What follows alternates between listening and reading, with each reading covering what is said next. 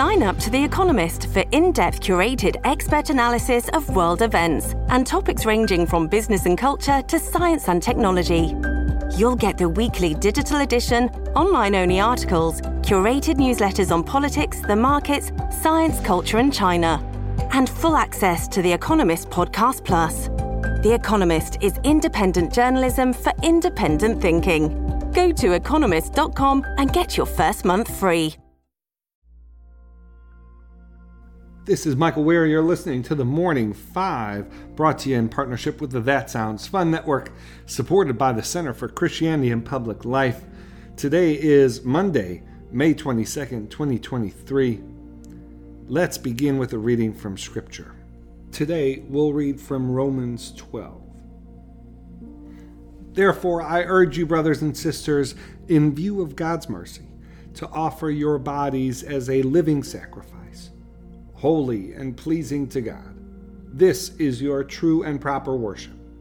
Do not conform to the pattern of this world, but be transformed by the renewing of your mind. Then you will be able to test and approve what God's will is, his good, pleasing, and perfect will. May God bless the reading of His Word. It's good to be back with you for a, another week of the Morning Five. I think it's going to be a busy news week. Uh, let's jump into it.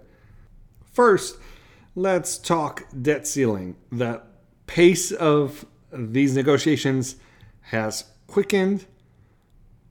We're starting to see accusations on both sides uh, raise quite a bit.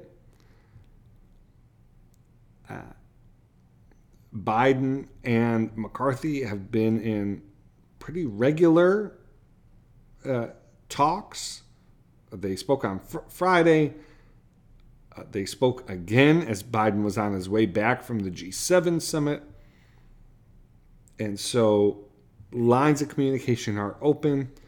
Uh, Democrats are suggesting Republicans keep moving the goalposts, that Speaker McCarthy is uh, adding things to negotiations uh, because he's being pressured by the far right.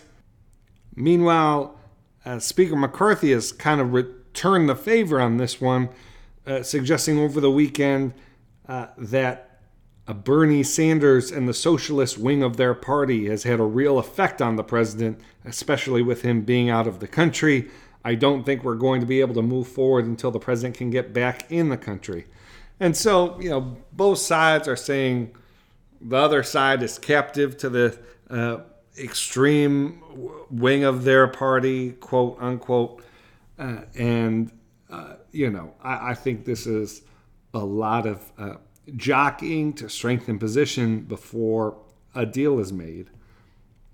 That being said, we have seen in recent history establishment leaders kind of assume that they'll be able to bring their party along uh, because of what they take to be sensible uh, and and responsible, and not be able to do so in the moment of need. And so uh, we're, we're going to see that play out this week. Uh, again, we're looking at, at the latest, I think, a, June 1 deadline that the Treasury Secretary has laid out. It does, there does seem to be some urgency on both sides to not get too close to that deadline because even getting close to June 1 could lead to uh, uh, some uh, anxiety, some nervousness uh, uh, in the markets. But that's the that's the debt ceiling. That's that's where the debt ceiling negotiations stand right now. Second, it could be a very consequential uh, week for the 2024 uh, Republican primary.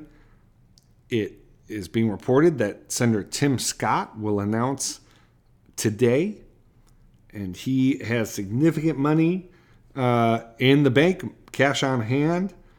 Uh, he has announced uh, campaign leadership that is impressive, including former Governor Bill Haslam as campaign co chair.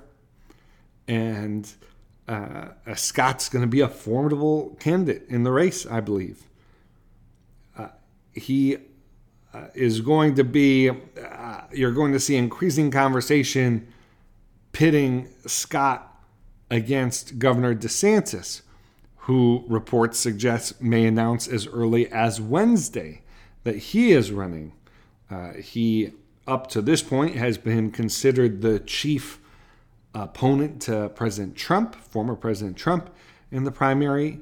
Uh, there have been some sort of questions about whether he would run, but he has been doing everything uh, that someone who's looking to run know, would be doing. And it looks like this week uh, that promise might be fulfilled. There are other candidates that might jump in this week. There are reports that former Governor Chris Christie uh, will be getting into the race. Uh, the governor of North Dakota uh, might be getting into the race in the coming days. And so, uh, as we've suggested all along, I said I, I said uh, months ago, April, May, really, if you're a serious candidate, uh, you're in the race by July 1 with very few exceptions. And that's how things are shaping up. I think that we'll have a relatively set field uh, by June 15th, perhaps earlier. Finally, uh, the G7. Uh, the G7 was this weekend. Uh, President Biden uh, was uh, was there. It was held in Japan. Major news coming out of the G7 President Zelensky of Ukraine uh, continued to advance uh, uh, the war effort there. President Biden announced a $375 million aid package to Ukraine, uh, and uh, Zelensky was there to rally support. Uh, the other focus of the G7 was countering Chinese economic coercion and addressing how, how China is positioning itself towards Taiwan. All right, that is all we have for the news uh, today. But as you can tell, a lot of the news today uh, is about setting up the week ahead, and so stick with us to figure out how this all how this all plays out. Uh, but that's all we have for today. Let's close with prayer. Dear Father, always near us, may your name be treasured and loved. May your rule be completed in us. May your will be done here on earth in just the way it is done in heaven. Give us today the things we need today, and forgive us our sins and impositions on you, as we are forgiving all who in any way offend us. Please don't put us through trials, but deliver us from everything bad, because you are the one in charge, and you have all the power and the glory too is all yours forever, which is just the way we want it. All right, friends, have a good week.